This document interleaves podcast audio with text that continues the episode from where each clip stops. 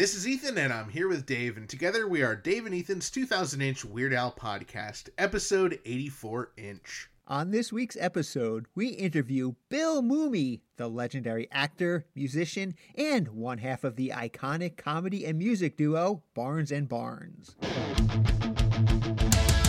It's Dave and Ethan's 2000 inch Weird Al podcast. It's a podcast about Weird Al. It's Dave and Ethan's 2000 inch Weird Al podcast.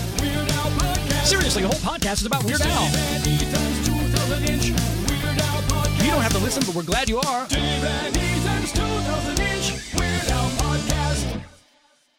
We did it! We made it to 84 inches. That's seven feet. Wow! I can't believe it. We're already 4.2% of the way to our goal of 166 and two thirds feet. Yeah, good thing we converted our podcast name to inches. Our theme song would not have been as catchy if we left it as Dave and Ethan's 166 and two thirds foot Weird Al podcast.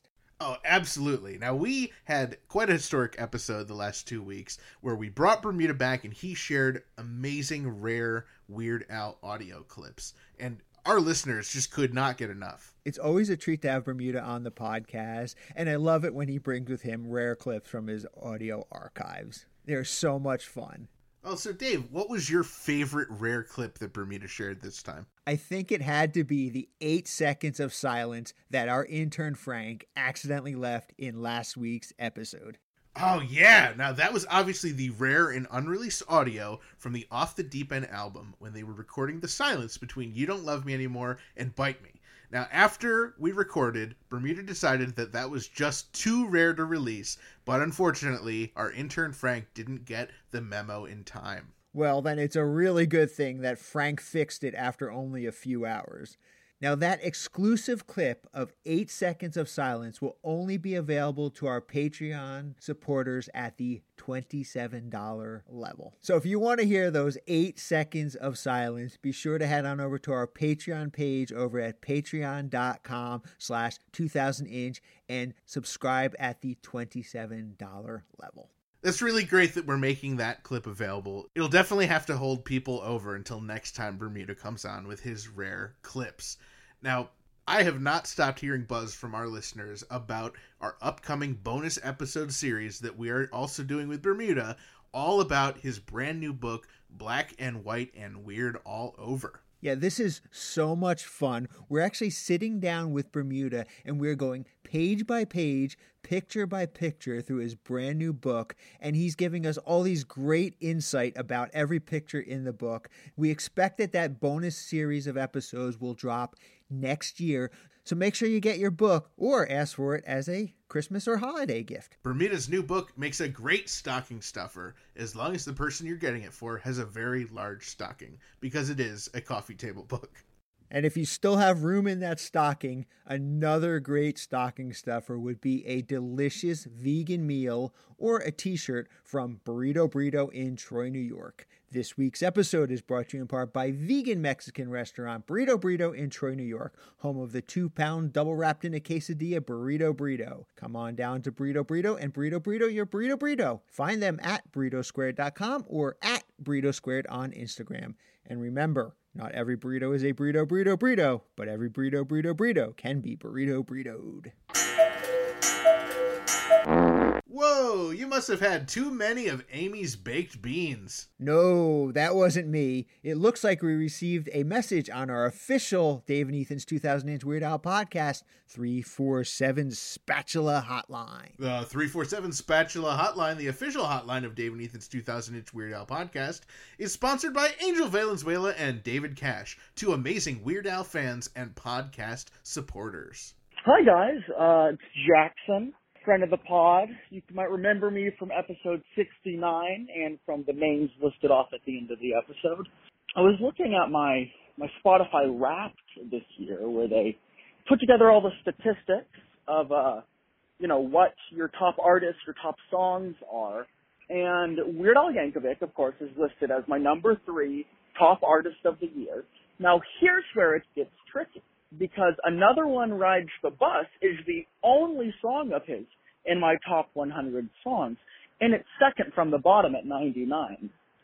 Now I think what that says about me is that I'm uh I'm all over the place when it comes to Al. When I listen to Al, I listen to an album, or I listen to a playlist. I I I, I don't I don't put one song of Al deep in my you know uh smoking playlist or hip hop playlist or or uh, uh love making playlist. I I to Al all the way through, and uh you listen to this voicemail all the way through. You should uh find a better way to spend your day. Have a good one, Dave and Ethan. wow. Thank you, Jackson. What an awesome message. There's no better way to spend the day than listening to voicemails on the official 347 Spatula Hotline. Let me just put that out there. Now, in addition to Jackson, a few of our other listeners shared that our podcast was their number one podcast on their Spotify year end wrap up. How awesome. Thanks, everyone, for listening to our podcast on Spotify. Yes, and our favorite listener from Chile, Andres, sent us his screenshot, but it was in Spanish, so I really have no idea what it said. All right, well, let me take a look because I took five years of Spanish, so I think I can figure this one out. Oh, good. Buenos noches, señor. Bienvenido a El Burritos Casa de Salsa. Tenemos muchos platos muy sabrosos. Si puedo recomendar el ardiente pollo al infierno muy delicioso. Su ojo se quemarán, su estómago estará en fuego. Se quedarán en el baño por una semana. ¿Entiendes lo que digo, gringo estúpido tonto? Oh, wonderful. That sounds very positive. Thanks for sending that our way, Andres. And we also received another Spotify wrap up from Vincent Anderson, and his says that he listened to 47 episodes for a total of 3,197 minutes. Wait, only 47 episodes? Wait, which five episodes were beneath you, Vincent?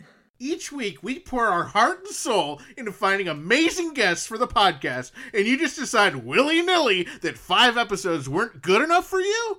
I mean, all we ask in return is that you take about one hour out of your week to listen to our award winning voices discuss the majesty that is Weird Al and everything related to him.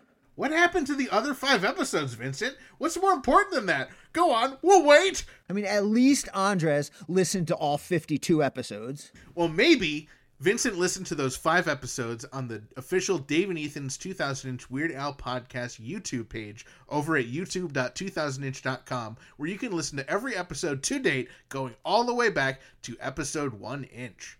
Now, that is the only logical conclusion. I know our friend and Weird Al superfan, Vincent, wouldn't slight us like that, right? Right? Uh, c- calm down, Dave. All right, well, let's check out what's going on in Weird Al news this week. Yes, Al retweeted a link to his appearance in a brand new music video. The mashup band Rock Sugar released their video called Shout at the Devil Dog All Night, which is a fun mashup of four classic songs and features celebrities such as Mark Hamill, Tress MacNeille, Michael Starr of Steel Panther, and Ian Ziering from the iconic Sharknado series of movies. and yes, also an appearance by Weird Al with his purple hair, courtesy of his daughter Nina. Wow, so Al still has his purple hair. Cool. In other news, two time Grammy Award nominated Jim Kimo West appears on Anita Lurch's new CD, Love Is My Religion, dropping on Friday, December 11th. Now, Kimo not only produced the record with Anita, he also played guitar, bass, keyboards, percussion, and he arranged the string parts. This album, Love Is My Religion, is available for pre order in iTunes and available everywhere on Friday. Speaking of two time Grammy Award nominated Jim Kimo West, his holiday live stream show is coming up this Sunday, December 13th at 7 p.m. Burrito Burrito time, 4 p.m. Hollywood Star time. Kimo will be performing holiday classics from his Christmas albums, along with several other great Kimo tunes. And tickets are only $15. Plus, with that purchase, you get 20% off any merchandise. What a great opportunity to pick up Jim's USB drive with all of his music. For more details, check out jimkimowest.com. And there's another great digital event coming up. Our favorite musical Transformers, Hot Rod and RC, and the rest of the Cybertronic spree, guests from episode 80 inch, have a live stream coming up this Friday, December 11th. Yes, this one starts at 9 p.m. Burrito Burrito time, 6 p.m. Hollywood Star time, and you can purchase tickets by heading to livefrominside.ca. We will have Zoom video chats set up for both of these awesome events. So watch our Facebook group over at group.2000inch.com for the links and information. And everyone, you are all invited. And remember, this will not be a link to watch the show. You will have to purchase your tickets separately and watch the actual show on a different tab or device. This is just a hangout for all of us who are also watching the shows. And who would not want to hang out with Dave and Ethan and all of our amazing listeners? Who wouldn't want to hang out with us and our listeners? Well, I can name a few. So first off, I would say No, no, def- all right, all right. It is time to move on to this week's guest, and we are so thrilled to welcome our next guest to the podcast. Not only is he a veteran of over 400 television episodes, 18 films, tons of commercials and voiceover projects, and a longtime friend to Weird Al, he is also a prolific musician, a singer, a songwriter, and he's been heard countless number of times on the Dr. Demento show as Art Barnes, one half of the iconic comedy and music duo Barnes and Barnes. It is our great pleasure to welcome to the podcast Bill Mumy. Bill, welcome to the podcast. Well, thank you kindly, guys. Uh, nice to be here. Yeah, it's such an honor to have you on. Thank you so much for joining us. Such a rich career. I don't even know how we can possibly cover all of it. What a long, strange trip it's been. now, obviously, as Dave mentioned, you were part of the band Barnes and Barnes, which anyone who has ever heard the Dr. Demento show or any sort of novelty music, they absolutely know your song Fish Heads, which hands down is the number one most iconic novelty song of all time. Can you tell us a little bit about Fish Heads and where that came from? Um, some things, you know, are almost impossible to kind of define their origin because they become like mythological. uh, but the truth between, behind the story of Fish Heads was my my partner Robert Hamer, uh, aka Artie Barnes, and I were uh, we we were just having a meal together at a Chinese restaurant on Pico Boulevard in Los Angeles, and a fish was delivered to the table, a fish dish uh, with the head on it, and uh, you know it just had this somewhat maniacal, you know, dead gaze uh, that uh, stuck with us, and I, I give 100 percent uh, creative credit to Robert for uh, writing the chorus. Uh, he wrote that uh, that chorus, you know, and said when he started singing it, and I was like, "Whoa, that's um, that's worth exploring." And I wrote the verses, and there's you know many more that I think that were laid down over the years or before it kind of became the the, the hit that it became. Um, but so I wrote the verses, and and Robert wrote the hook, and uh, when we decided to uh, record it somewhat seriously, uh, it was my suggestion that we uh, use the um, chipmunk type, you know, the sped up voices. With I was I was a big fan of of uh, Dave Seville and the Chipmunks as a kid, and I still play their Christmas album at Christmas. Mhm. Anyway, I liked the Chipmunks and uh, you know Sheb Wooley's Purple People Eater and stuff. I was of that era, and um, so I I suggested we we do a, a sped up vocals for the chorus. Robert resisted that. But I think I proved proved to be wise in that decision, Yes. and, and, and that's the way it happened, folks. In many moons ago, like 42 years ago now. wow. Yeah, Yeah, wow.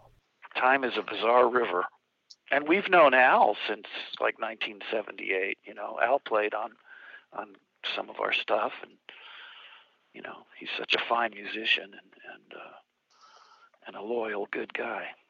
Yeah, we want to hear more about all the times that you've worked with Weird Al, but I do have a couple more questions about Fish Heads. I just want to know uh, what your thoughts were when that song took off the way it did. First, you got the airplay on Dr. Demento, then you got Bill Paxton to direct the video, and the video debuted on Saturday Night Live. Just how was that experience? It was good. Um, you know, Billy was just a, a young Texas wannabe actor filmmaker that um, I had initially met um, through uh, Sissy Spacek and my girlfriend at the time, Janet Baldwin. Uh, we were up at Sissy's house with David Lynch, and David was was running a 16 millimeter print of Eraserhead, and uh, Billy and, and Rocky Schenck were there, and um, Fishheads had just kind of burst kind of onto the scene of dementia, so to speak. and uh, and Billy said we were watching with with you know Eraserhead. With, if you're familiar with it, it's a very bizarre early David Lynch film.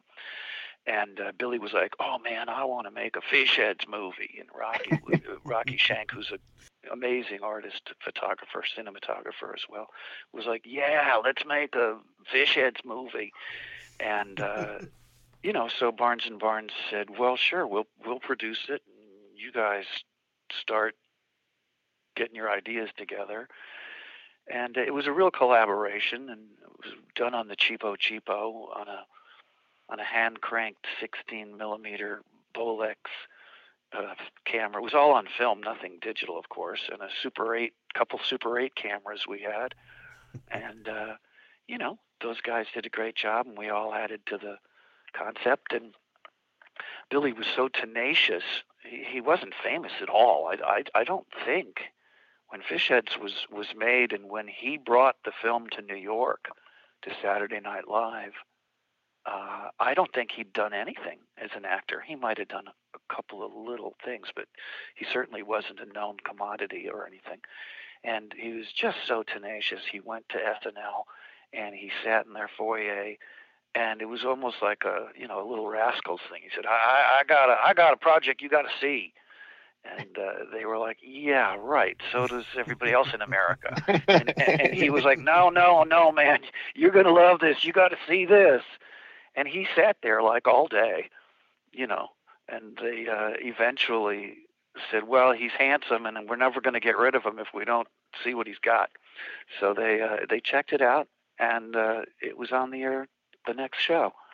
And then it aired again. I believe it was the following week. Might have been two weeks later or something. But they aired it twice, and, and then it really uh, became kind of stuck in the id of society. yeah. so incredible. Yeah, you never know what's going to stick, right? I mean, you know, you just never know what what song or what television show or movie or, or anything. You just you, you throw a lot of stuff out there. Creative people, you know, they they they combust with their energies and put things out. And sometimes the ones that resonate the strongest are uh, not what you might expect, but uh, it's all good. Would you say that to be true for your role as Will Robinson in Lost in Space? Was that something you expected to still be talking about however many decades later? Well, you know, when you're 10, 11, 12, and 13, which is the ages I was working on the original Lost in Space, I don't think you can think beyond the next summer vacation, really. You know, I mean, true. a, a 12 year old I could not really get a sense of what he's going to be doing when he's in his 60s. But um, Lost in Space was a big deal, and I had been working over half my life by the time uh, that project came along, and it was, uh, you know, it was such a looked so good. You know, Lost in Space. If you ever go look at the first, you know, 20 episodes of Lost in Space, it's just beautifully shot and you know the Jupiter 2 spaceship and the robot and the chariot and all those things look great. It's got that classic horror movie black and white 35 millimeter thing. The music by John Williams. It's one of those casts that really clicked instantly, and you can't you can't really buy that. You know, you can try to put a band together Yeah. out of you know guys from famous other bands. You know, thinking, well, I'm going to make a new Crosby, Stills, Nash and Young or something, and sometimes you know you might get a uh, something successful. But you, you, just casting that show was a bit of showbiz magic, and it really worked. So I'm not I'm not that surprised that Lost in Space continues to resonate and run around the world everywhere for nonstop for so long. Um, it's a great canvas to let your imagination loose in.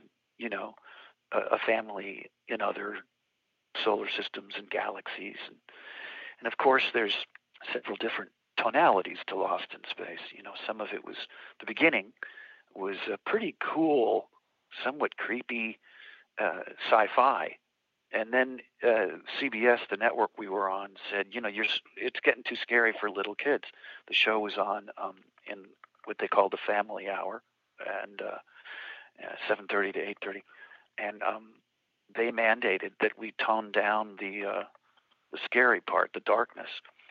So uh, it quickly evolved into kind of a campy, almost farcical comedy thing with with Dr. Smith, the robot, and my character Will Robinson uh, as like you know the three stooges in a way. Although I always played it very real. Uh, so I think the kids who watched Lost in Space saw it through Will's eyes, and Will always believed everything, no matter how ridiculous it got. So I played it very straight, and Jonathan Harris, who was Dr. Smith, played it so over the top that I needed to ba- I needed to balance his his bigness by keeping it pretty uh, down to earth with my with my reactions and my performance. So um, yeah, I loved Lost in Space, man. I'm, I'm glad that it still makes people happy, and and the Netflix series, the recent Netflix series, uh, which is just now wrapping up filming season three. I got to be to be the real Doctor Smith in that show. And what a treat, right? To So kind of cool. come full circle. Yeah. Yeah, definitely. So we mentioned earlier that you worked with Weird Al quite a bit in your career with Barnes and Barnes. There's just so many songs that you worked with Weird Al on. I guess let's start in the beginning. Uh, the Gumby Jaws Lament off of the Voobaha album. What can you tell us about how Al got involved in that song? Back in 1979, 1980, uh, Barnes and Barnes used to go down to uh, KMET uh, radio stations on Sunday nights uh, and and be guests on the Dr. Demento show, which it, it at that point in time was uh, globally syndicated. It was a, a very had a very large audience and was a kind of a big deal. And Al was there, um, just starting out. He kind of. Uh, I want to say we kind of took him under our wing a bit, which would which I think he would agree it was true. But we hung out quite a lot then, especially him and Robert. And uh, you know, he's such a nice guy that uh, when we were kind of big celebrities, so to speak, on, on Dr. Demento. I think Al was happy to be a part of our little Lumanian energy. Uh, we did some tributes to some things with some of the other cast members, you know, uh, that Al was a part of musically and vocally. And when we were making our first album, Voobaha, which has just recently been re-released and sounds great. I gotta say, they did a wonderful job going back to the initial source tapes and mastering it really well. Uh, you know, that album was recorded in my living room on a four-track tape machine, and uh, seriously, you know, it, it sound, I'm not embarrassed by that, but you know, but that doesn't embarrass me or anything. I, I when I when I listen to those, uh, the early stuff that most all of the Barnes and Barnes stuff really that was done uh, on analog equipment in my house, you know, I go, wow, man, you know, that sounds good. I mean, we didn't have Neumann microphones then. We didn't have the the most expensive gear money could buy then. We just had, you know, some good guitars and some cool keyboards and stuff. And anyway, it came out really nice. The the reissue of Voobaha on Demented Punk Records uh, sounds great. Really does. So uh, we were working on that project, and uh, there was this uh, waltz that was a, a, a strange thing. I think it was. I'm trying to, you know, it's been a long time, but I, I'm pretty sure that the main instrument on that record was a was an arp string ensemble and a rhythm box, and uh, I don't remember if it was, you know, Robert or myself who said, "Wow, man, we ought to get Weird Al to play accordion on this. That would be really cool." Um, and uh, it was as simple as asking. I don't think he had his Mazda yet. He had a he bought a Mazda RX-7 when he first started making some money. um, I don't know if that was the car he drove over with, but he came right over and he played great. He's very very fast learner. He's got a great ear, and uh, you know Al's a really really fine musician. Um, and the accordion is such a great Americana and Europe. Uh, there's just a great sound to it. You know, I love the organic sound of that instrument. And I don't know anybody who's ever played it better than Al. So he came over and played on that, and I I had written the lyric, and uh, Robert was going to sing it, but I had a, a like a cold or a sore throat or something. I'd lost my voice. Uh, I don't remember why I'd lost my voice, but my voice was really shot and so I decided, well, I should do it because my voice sounds like you know there's razor blades in my throat, and I can barely get air through it. And uh, I think it's might might have been a one or two take vocal from me. It's a strange song. Um, it, it's a really strange song. I haven't heard it, uh, you know, I haven't really listened to it too closely for a while, but it's a good one for sure. It really takes you to someplace strange, you know. I, I, what, something about being on a crowded bus, and it's just it's it, it's a very atmospheric, weird perspective lyrically, and Al's uh, accordion helps uh, keep it friendly. He's played on a lot of stuff. I mean, I, I don't. I should have maybe. I knew we were going to do this interview. Maybe I should have compiled a list, but um, Al played on quite a few different things on different projects. He played on the Seduction of the Innocent album. He played on Sarah Taylor's album. He's played on some of my stuff and quite a bit of Barnes and Barnes stuff. I don't think he played on Wild Man Fischer's stuff, but I know he's a part of the video that we did with Wild Man Fischer. Do you know the first time you met Al? Do you have any memory of that? No. no, I, I no, I don't. I, you know, I don't remember details. I, you know, come on, I got I got too many people in my library of, of memories to remember. Like, oh yeah, I shook your hand at KMET, and or you know, I was at some county fair with Dr. Demento and said hey to you. no, I, I really don't have a, a, memory of the very first time, but uh, I have lots of good memories with Al for sure. He, uh, you know, we played. Uh, Barnes and Barnes played a couple of gigs uh, for Dr. Demento's anniversaries or, or, some other cause of celebrations, and we used Al's band and played with Al's band some live shows. And uh, Al, uh, li- jumping ahead a little bit, um, Al babysat my kids when they were like five and one. Wow. Oh wow. yeah, I, I, I, uh, yeah. Oh, he, he, he, listen. He'll tell you. I mean, Al would never deny, but, but, uh, you know, he, uh, he'll owe me for the rest of his life. and, and, you know, I, I, I set him up with, with, uh, his wife, Suzanne, right. who is, is actually, and I say this in all seriousness, one of the greatest humans on the planet. I mean, she's just a doll and brilliant and funny and and just loving and I mean there's nothing but you know a plus marks for Suzanne. She I had met her when she was working at 20th Century Fox Studios and uh, part of her gig was to promote old 20th Century Fox shows for foreign uh, distribution, which was which included Lost in Space, hmm. and we became friendly uh, back in the like 1989, 1990, uh, around that time. Wow. I had also fixed Al up before. Uh, I fixed him up with, for with his incredible wife. I fixed him up with an incredible, uh, lovely lady who was a makeup artist on Babylon 5, a television series I did for five years, and uh, and they used to ba- they babysat my kids together wow. a couple of times. Yeah, yeah. So yeah. Yeah, wow. I can't believe that. So you just, you know, all of Al's love life is thanks to you. well, not all of it, but but uh, certainly the the most important right. of all of it. And, oh, and, sure. Uh, not to discount the uh, lovely makeup lady. Yeah. Anyway, yes, Al will forever be in my debt, and rightfully so. Gonna have to add uh, matchmaker to your resume as well. It's true. It's definitely true. That's that's uh, that's doesn't get much more successful than Al and Suzanne. I mean, No. Nina is a wonderful young lady now, and and uh, yeah, it's all all because of Mumy. So it sounds like you knew Suzanne for a while before you hooked the two of them up. Oh yeah, absolutely. What spurred that? Well, Suzanne caused that actually. She um she she was an executive at 20th Century Fox and she was traveling a lot. And uh her family is in is in Texas and she was here kind of on her own.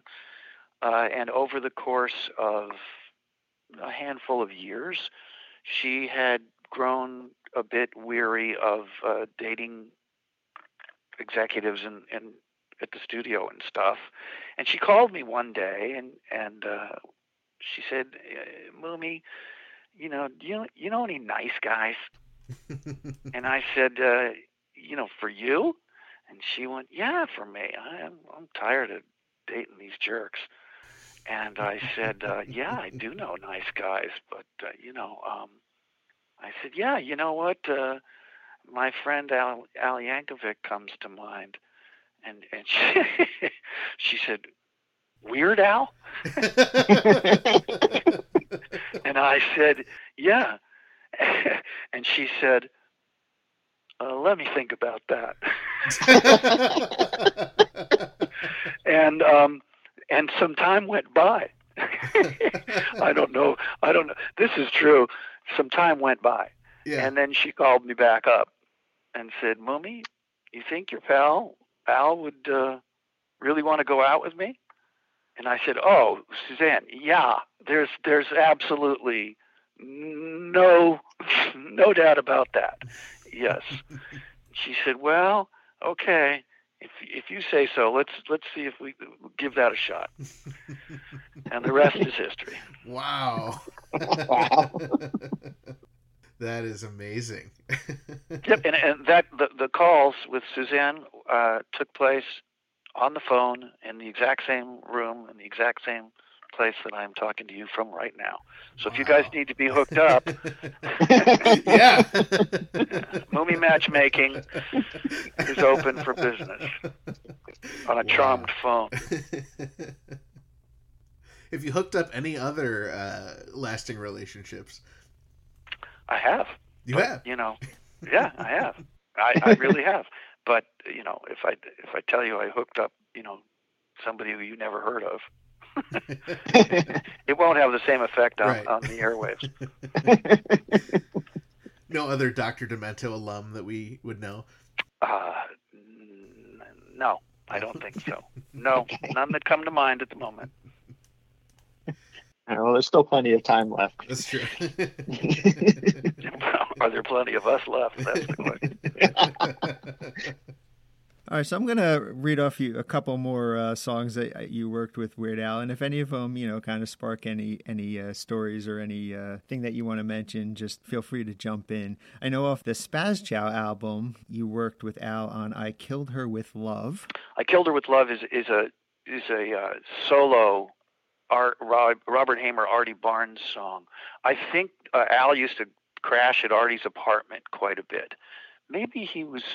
I want to say he might still have been in Santa Barbara, but I don't know if that's true or not. But he used to he used to crash at Artie's pad, and Artie had a, a four track recorder in his apartment as well as we had here at my house, kind of a matching recorder and uh, that was a project they did together at his pad, and it was not a, uh, a, a an original Spazchow song from the original release. When we uh, released, you know, the catalog was re-released many years ago, and uh, Robert was very, very passionate about including bonus tracks that were recorded during the original uh, months or weeks or year, whatever that uh, each album was recorded.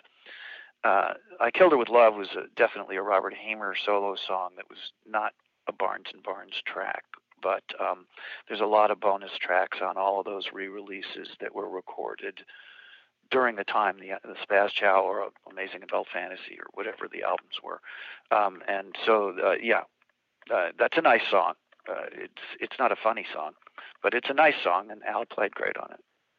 I wasn't a part of that recording. Oh, okay, cool. The next instance I have of you, uh, I don't think this song was ever released, but it definitely was on Dr. Demento, the Dr. Demento 15th anniversary song. That's a good one. Yeah, we we cut that here. Um, in the year of 1970. Yeah, that was fun. I, I, I remember that. Yeah, Al played great.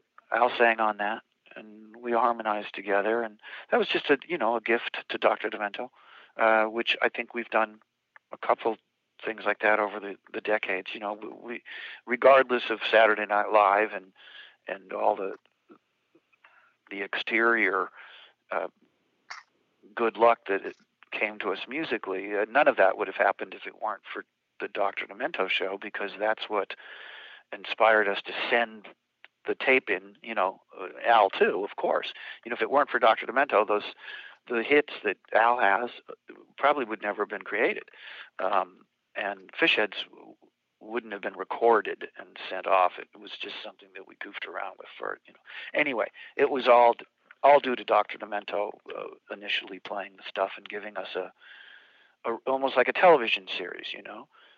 Every uh, we were like a, an ensemble of the Dr. Demento players. Seriously, you know, uh, Yeah. between Barnes and Barnes and Al and and uh, Damaskas and uh, Sulu, uh, at least those that group initially. I, I guess uh, Whimsical Will or Beefalo Bill or whatever.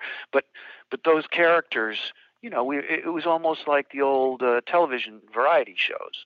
You know, once a week or a couple of times a month. You know, we'd go down there live and we'd do little skits, skits and play live and do things together and answer questions and stuff on the air. So it was like a little ensemble troupe, and um, it was really all because of Dr. Demento.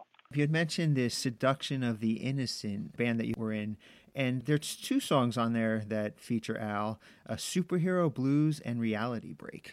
Yeah, those are both really good. I like those Yeah. a lot.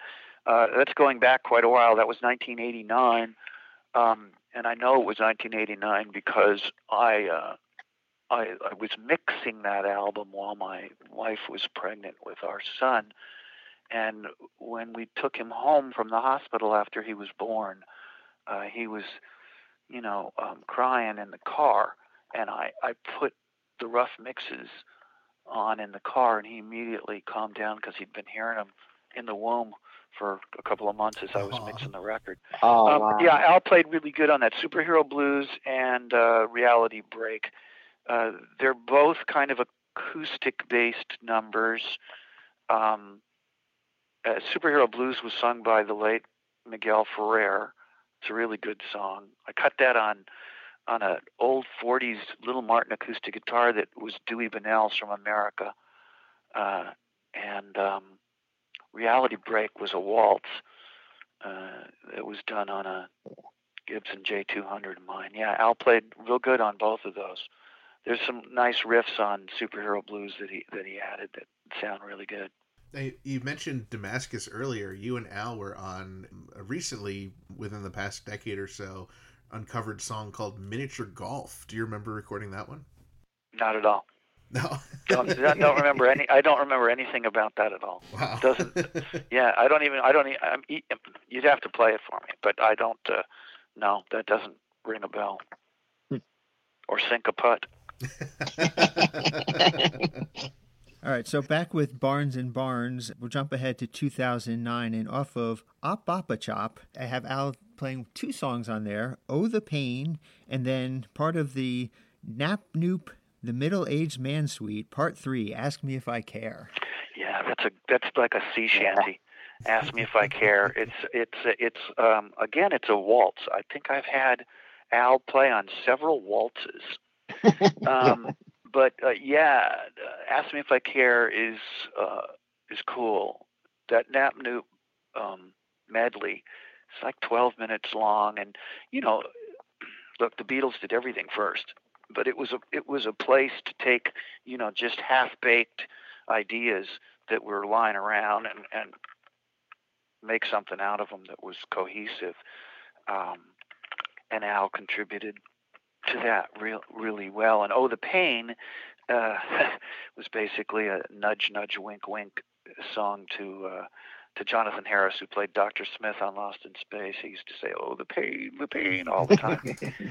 um, yeah, uh, that was just a ukulele and and um, Al. That was me on a ukulele that I got in in Hawaii in 1967. Uh, Kamaka ukulele, really good one. Uh, that, yeah, that now. Wow, very cool.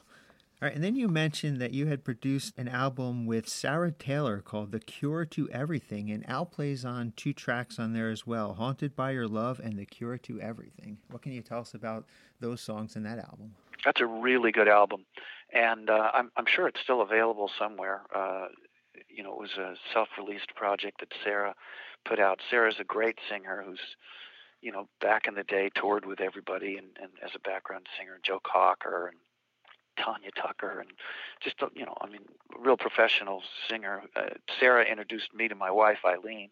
Wow. We've been friends for uh, you know, 40, yeah, 42 years now, and uh, she and her husband uh, have a great recording studio. Used to be uh, Jackson Browne and Little Feat's uh, space out in North Hollywood, and they turned it into this wonderful studio. It's called Ready Mix Music. And it's got that 70s vibe uh, but it all and it has you know everything from analog 24 track tape machines to the most current pro tools and stuff. It's a real nice real nice setup out there. And uh, as i said sarah's a great singer and um, she had asked me to uh, to produce a record for her and i ended up writing i guess I, I would have to look at it, but I, I I guess like you know, ten of the twelve songs or something, and um, it's got some wonderful players on it. Bunch of guys from uh, Lucinda Williams band, uh, Dave Pearlman on pedal steel, Gerry Beckley from America, uh, and Al. Um, yeah, and uh, you know, Al. All you, if I ask Al, and he's you know in town, uh, of course, pre pandemic, but uh, he's always been uh, very uh, accommodating about being a part of some other music and, and coming down to play. And he always plays great. And yeah, I remember that day very well. Um, he added uh, some real nice parts to those songs, and uh, it was a pleasure working with him as always. Is there ever anything that you had asked Al to do that he's just like, oh, I can't, I can't do that?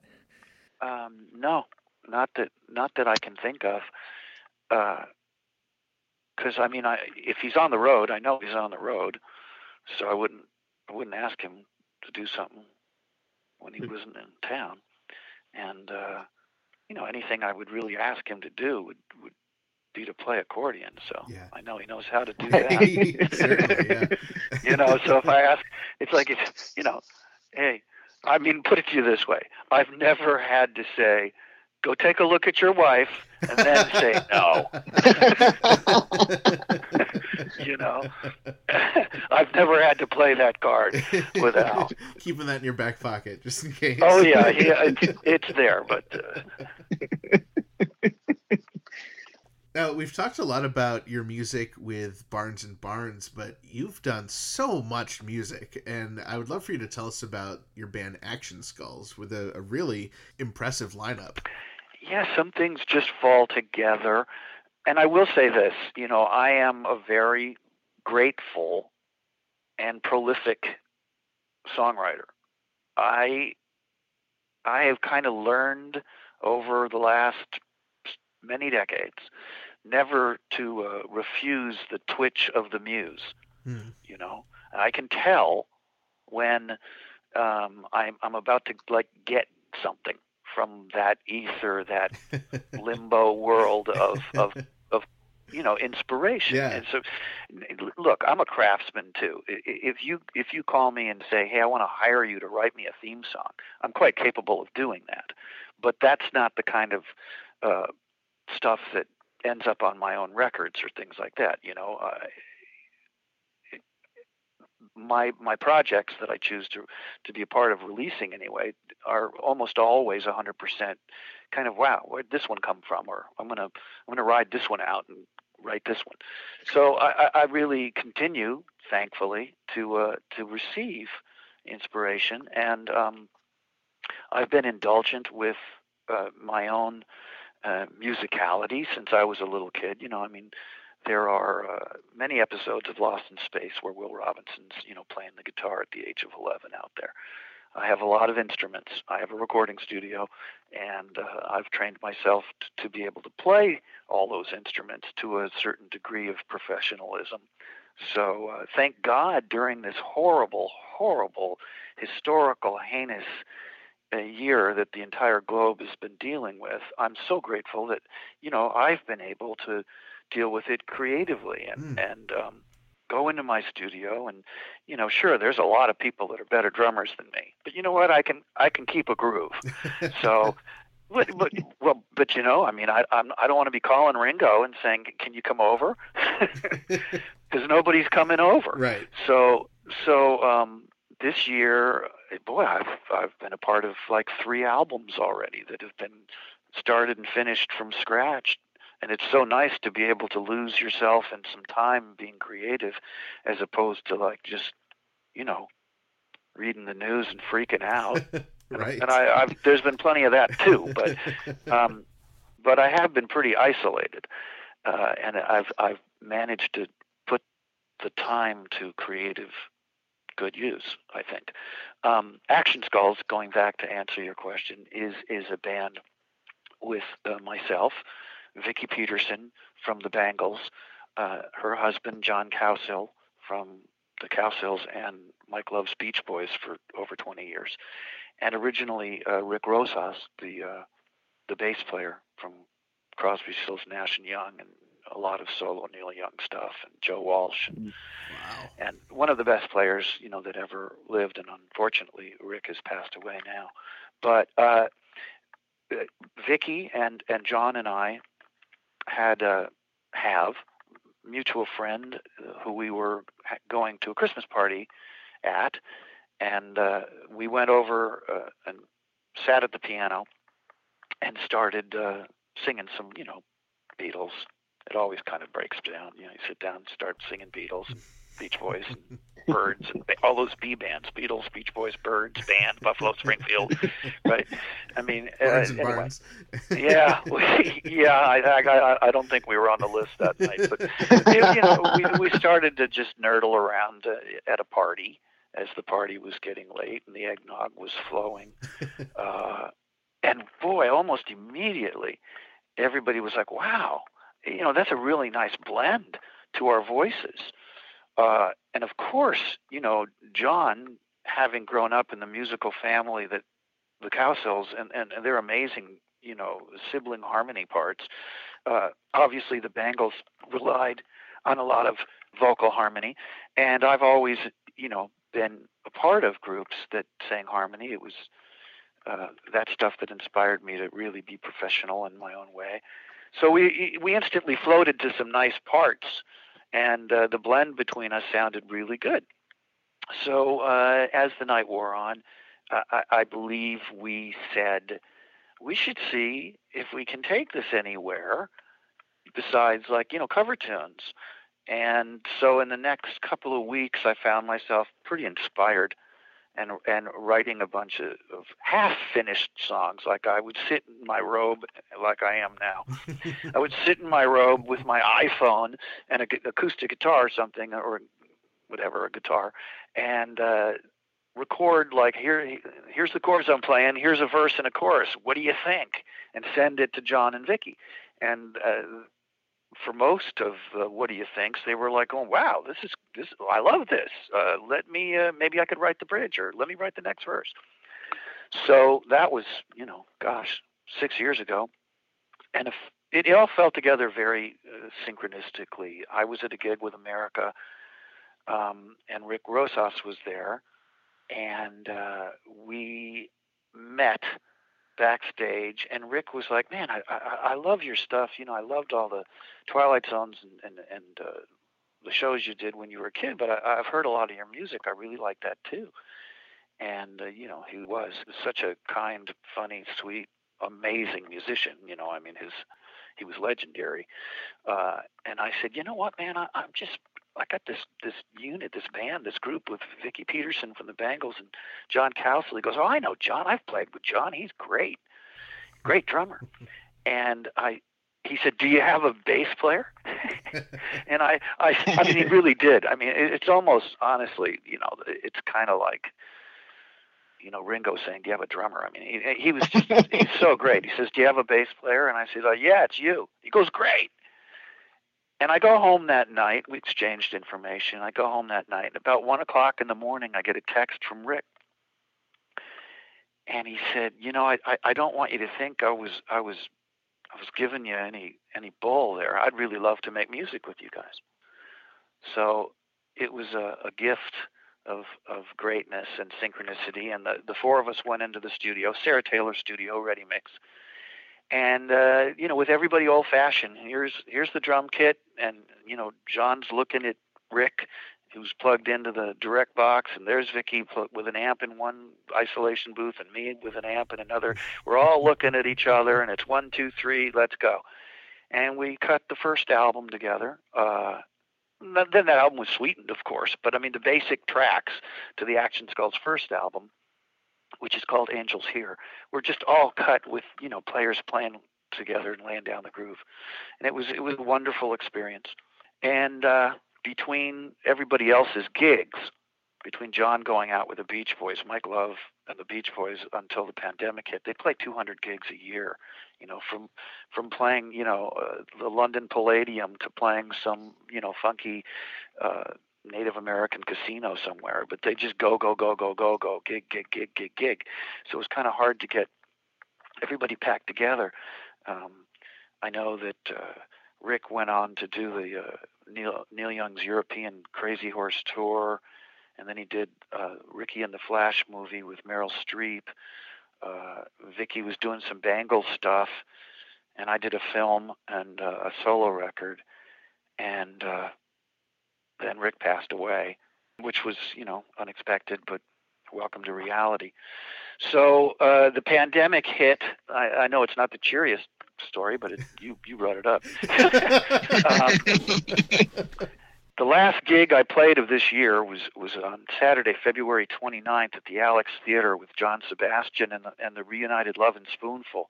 It was amazing gig. 2,500 people sold out. It was the first time John Sebastian and Steve Boone and Joe Butler had reunited in like 40 years, and it was a wonderful, wonderful night making music with, you know, sharing the stage with John Sebastian and and that was the 29th of February. And almost immediately after that, we were in a shutdown, and, and you know, COVID was was well known and, and spreading around the globe. So that was the last gig I played, and almost immediately, I uh, within certainly uh, within like two weeks, I was writing songs about how this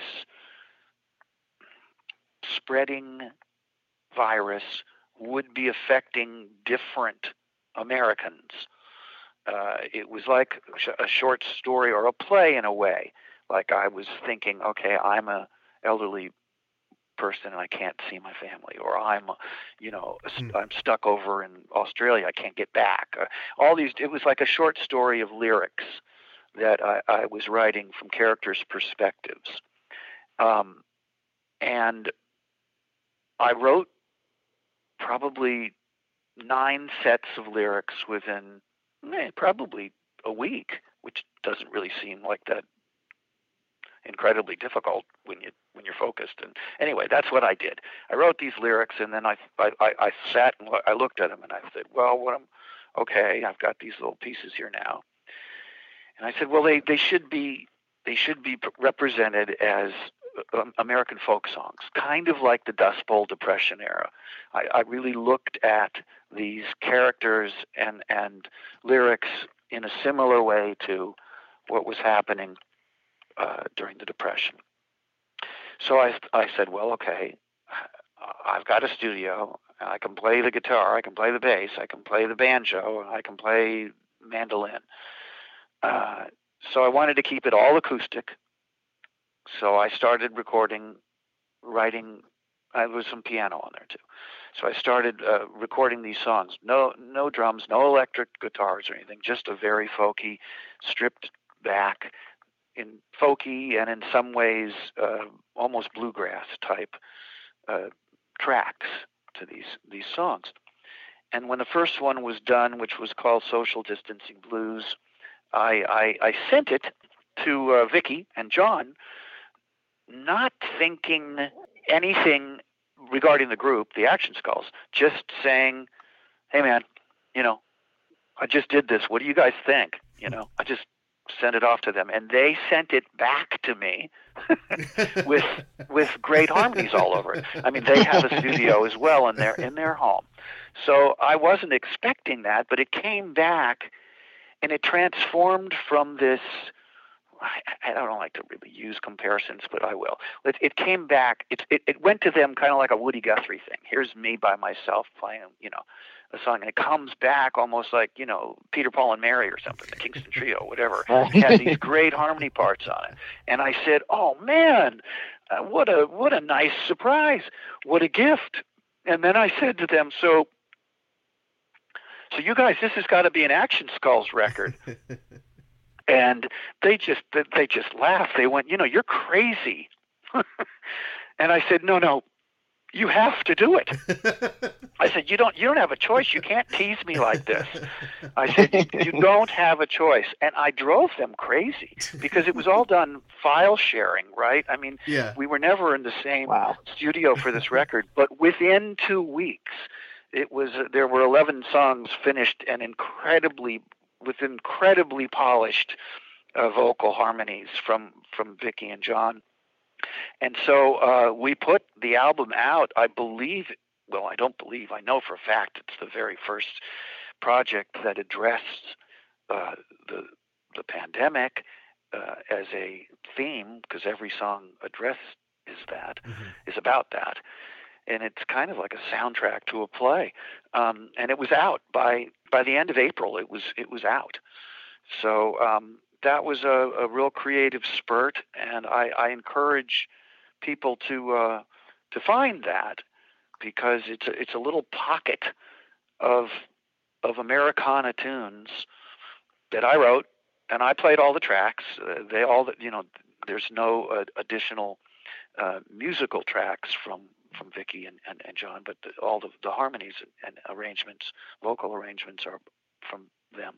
It sounds really good, and if you if you like that rootsy Americana stuff, uh, it's certainly worth listening to. Uh, it was a very creative, you know, project that came out real quickly and real honestly.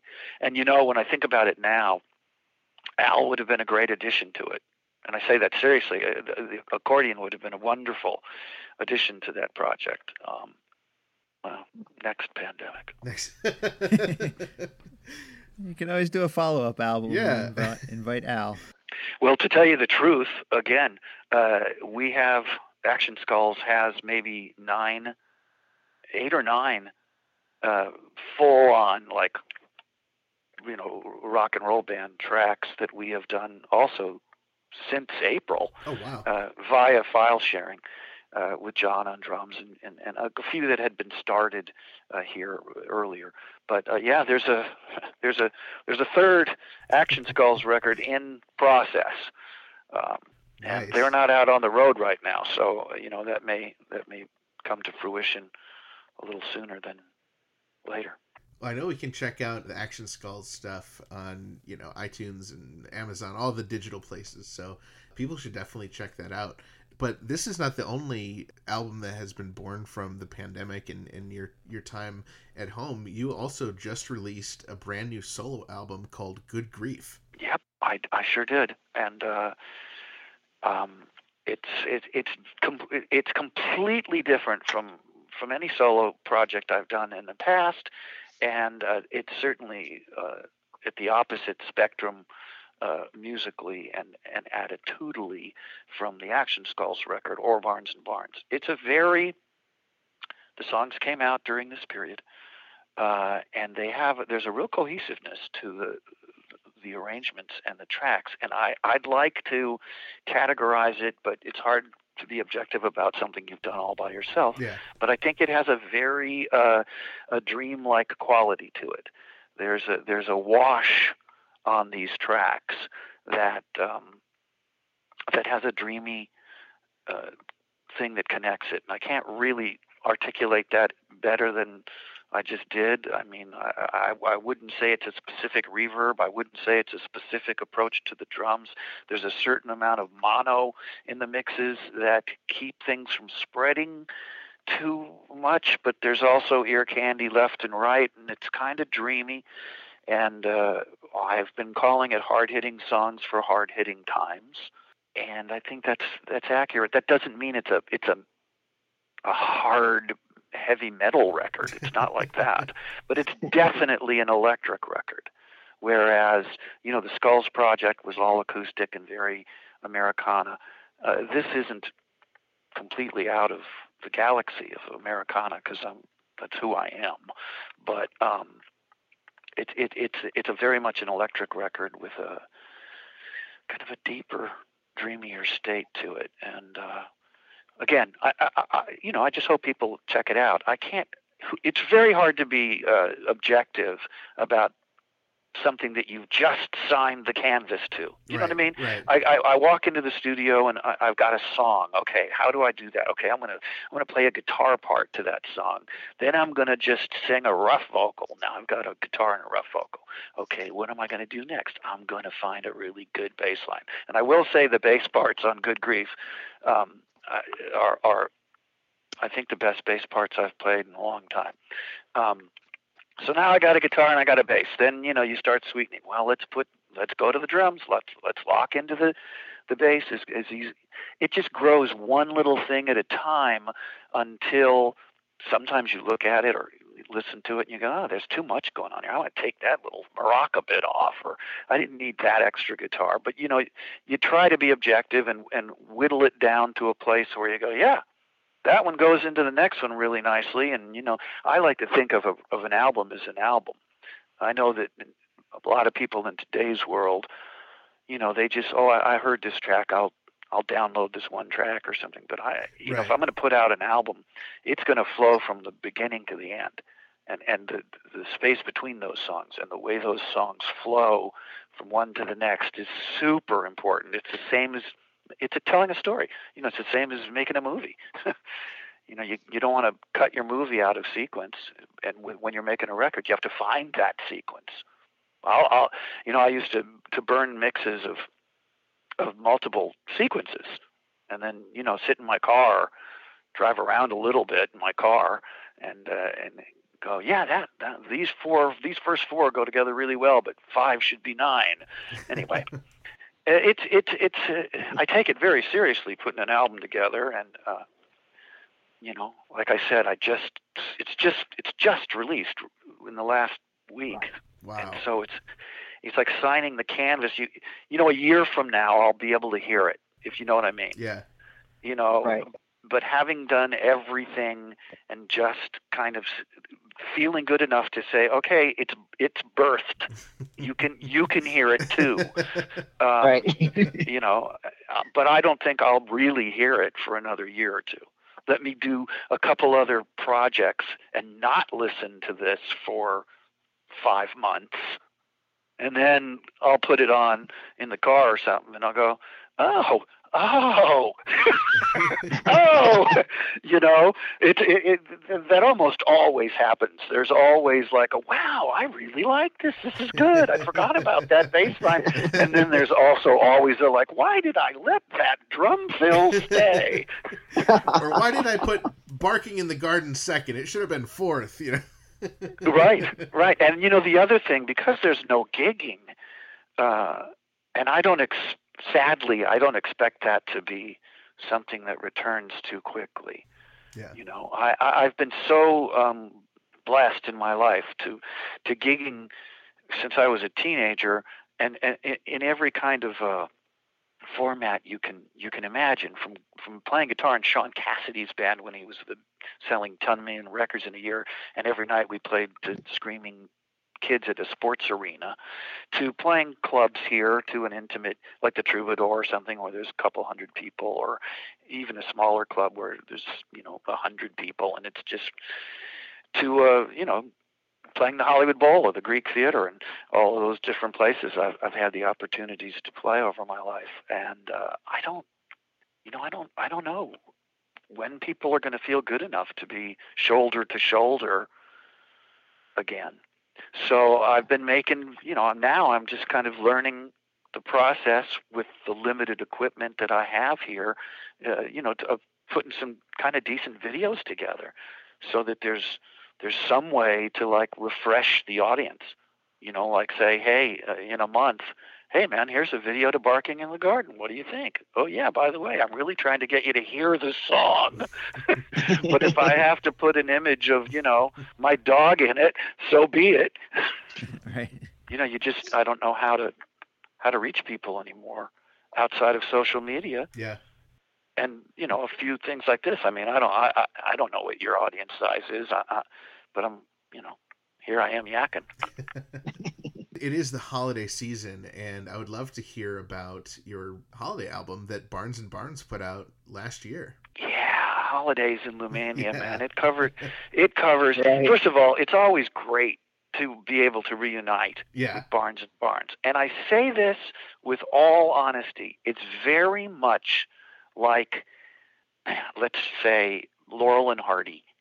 It's very much like uh, Lucy and Ethel. Mhm. It's it's it's not so much Mumy and Haimer.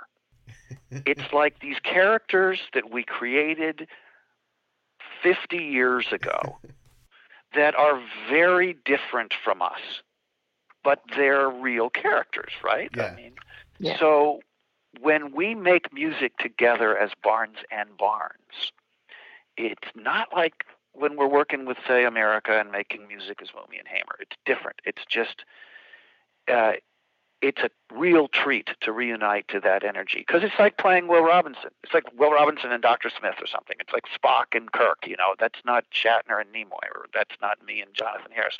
Those are characters. Yeah. So Art and Artie Barnes have a very specific energy that that they have, you know, created somehow over the last 50 years, and uh, I always uh, treasure the opportunity to return to that because it's absolutely different. I don't I don't play the guitar the same way as Bill Mumy when I'm Art Barnes. I there's no limitations with Barnes and Barnes. Literally none. None. You can say, which we have done in the past. Let's put a rock on this keyboard and put a phase shifter on it, and and just swing swing it from left to right as an under. In fact, you know we've done things like that. We let's take let's take a hammer and hit this uh, the leg of this Wurlitzer electric piano as a snare drum. Uh, we have done all of those things, and and those are things I probably wouldn't you know.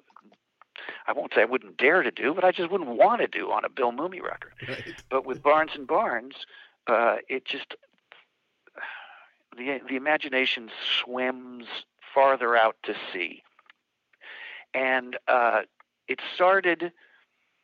The project uh, again came together very quickly, but it started uh, as a response to stopping something that Robert wanted to do.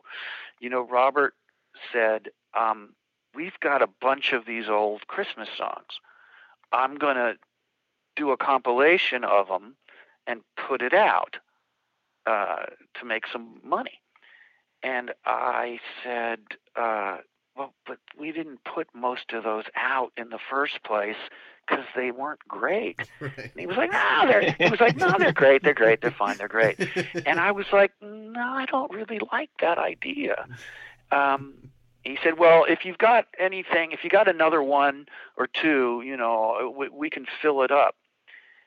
And so I sat down and I immediately wrote and recorded "It's Christmas in Lumania," the title track, the opening track, Mhm. and a couple other things that I did by myself.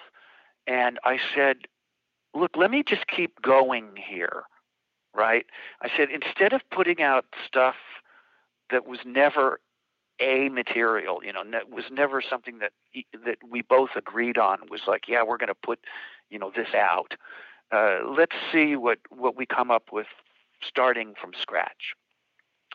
And uh, so I, within a period of a couple of weeks, had like seven or eight basic tracks. And then Robert, um, who's very reclusive and doesn't leave his house much and has some health issues of his own, um, he came over to the studio and uh, he wrote like three tracks, which which are great. And then he he colored and changed, you know, the stuff that I had done without him. So it it it, it changed and metamorphosized into a you know a legitimate Barnes and Barnes legitimate Barnes and Barnes songs as opposed to like well here just sing this part you know it was Right. he he uh, Yeah. he added his talents in terms of the composition as well as the arrangements and vocals to take them to a different place as he always does. So uh, we put the the project together. Uh, really from something that I that had been kind of a cheapo uh, let's just throw something out here make a few bucks to something that we both feel very proud about that and those other things are still in the can you know Right. he may throw them out one day, but they're still in the can. And uh, the new album, I still think it still feels pretty new. You know, it covers most most all the different holidays from Kwanzaa to Hanukkah to Christmas to uh, you know to just eh, there's some real sad spooky tales on that record of you know being alone at the holidays and having no money at the holidays and I mean it's not a Burl Ives record you know it's not a Beach Boys record, Right. but it's a Barnes and Barnes record, and uh, it's uh, it's definitely a one of a kind. Doesn't sound like anybody else, that's for sure. no. The vinyl release of that one is so cool. It's like this transparent green with opaque red holidays swirl, and it just looks beautiful. Yeah, John Cafiero, who uh, runs Demented Punk Records, we had met him originally. He did a project with Dr. Demento um, a couple of years back that I think went to like number one on Billboard, you know, comedy. Anyway, very successful Yeah. guy. Um, he has spared no expense uh, in terms of artistic designs. The the uh, the packages for uh, both Voobaha reissue and um, holidays in Lumania are, are really really beautiful, top notch, well done. The mastering is is, is great. The, the the records sound really really good. And he's got you know uh, holidays. If you're looking for presents to buy besides the records, uh, there's T-shirts, there's masks, uh, Yeah. there's uh, there's all Yes. sorts of uh, like Barnes and Barnes goodies that you know we haven't had stuff like that in 40 years. Uh, it's great to uh, to see our classic logo on on T-shirts again, fish heads T-shirts and great Mhm. newts Mhm. T-shirts and masks Yes. and uh, yeah, you know, um, Demented Punk has has done a really quality job of uh, manufacturing and, and and putting this stuff together, and I'm grateful for that. You know, it's fun.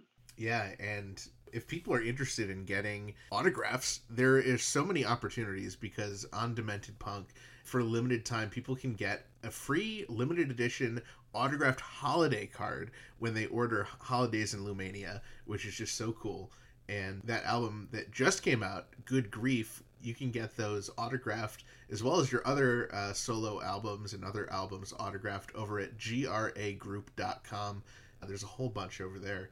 So really, people's trees and Hanukkah, whatever they put presents at this year, are going to be completely full of Bill Mumy, Barnes and Barnes, and their digital libraries are going to be full of action skulls because there's just so much amazing music out there right now. Yeah, and they can hear Weird Al Yankovic on Gumby Jaw's Lament from the first Barnes and Barnes Yes, album reissue. yes. Voobaha in what is it like 180 gram vinyl or something, sounding better than than it did back in 1979.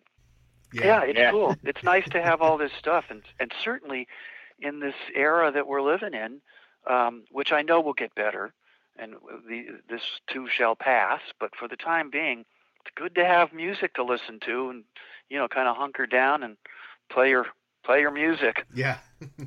With over 400 different TV episodes that you've been on, there's no way we can possibly cover every one of them. But there's one that I do want to ask you about, and that is playing a mailman on the Weird Al show.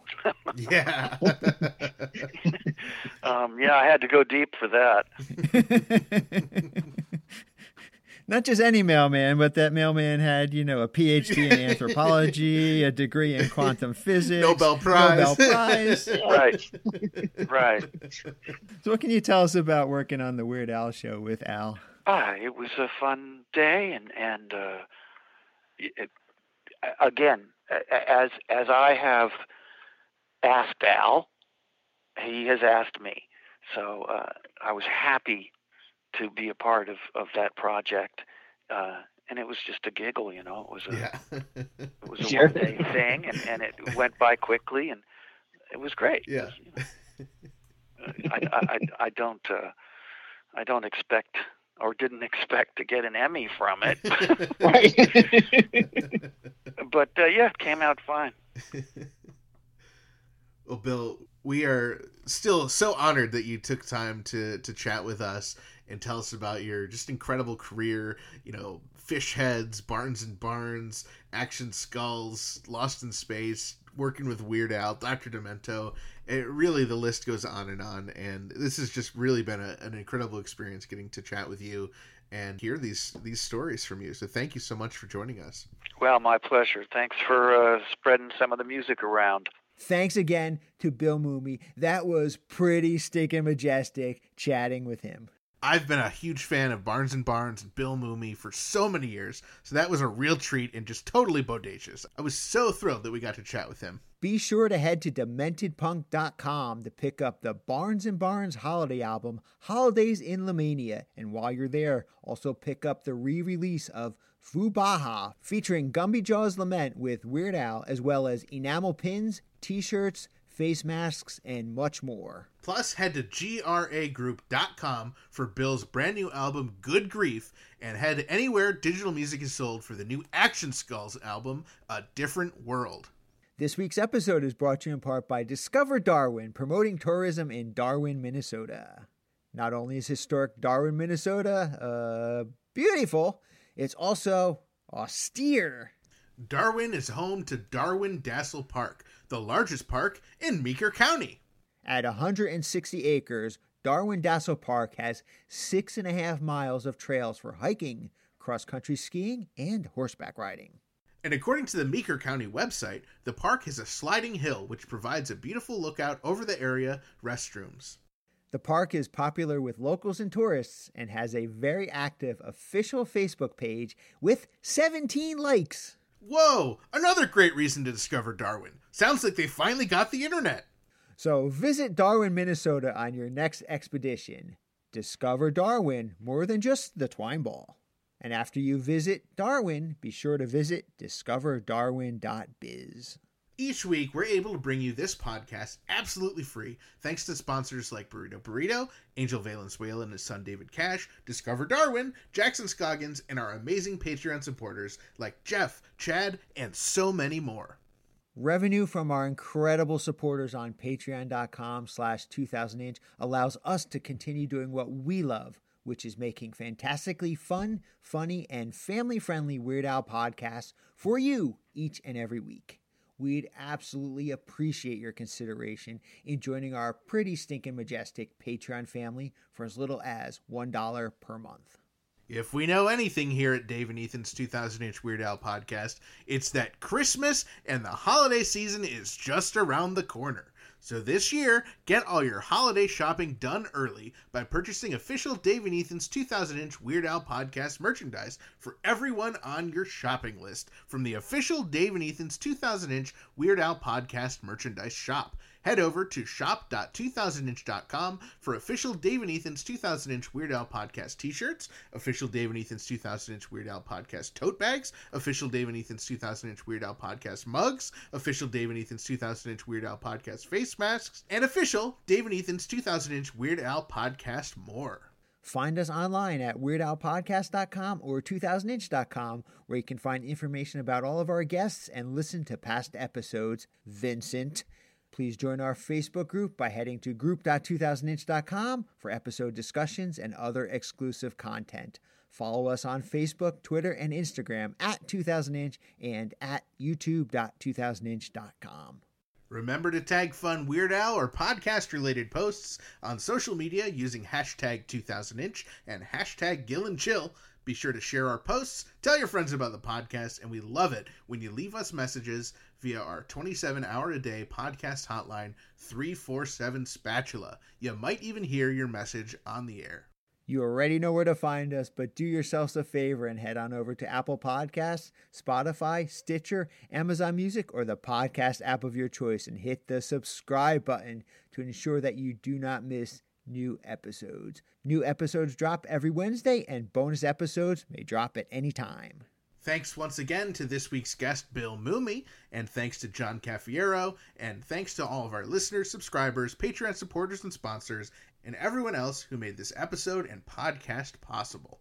Well, we made it another foot towards reaching our goal of 166 and two thirds feet. And how pretty stinking majestic is it that we got to talk to the legendary Bill Mumy? Yeah! Good thing our intern Frank didn't accidentally book an interview with Bill Mummy. Mummy, where? Ah!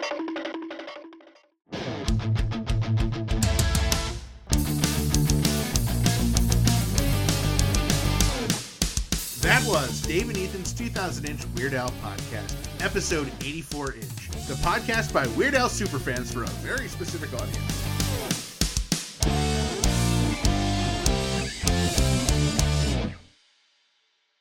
And the other thing I would like to ask you about is on every one of the Barnes and Barnes songs, it always ends with a yeah. What is the story behind ending the songs with yeah?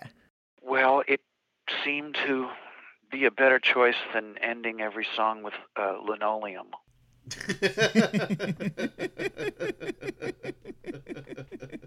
Fair enough.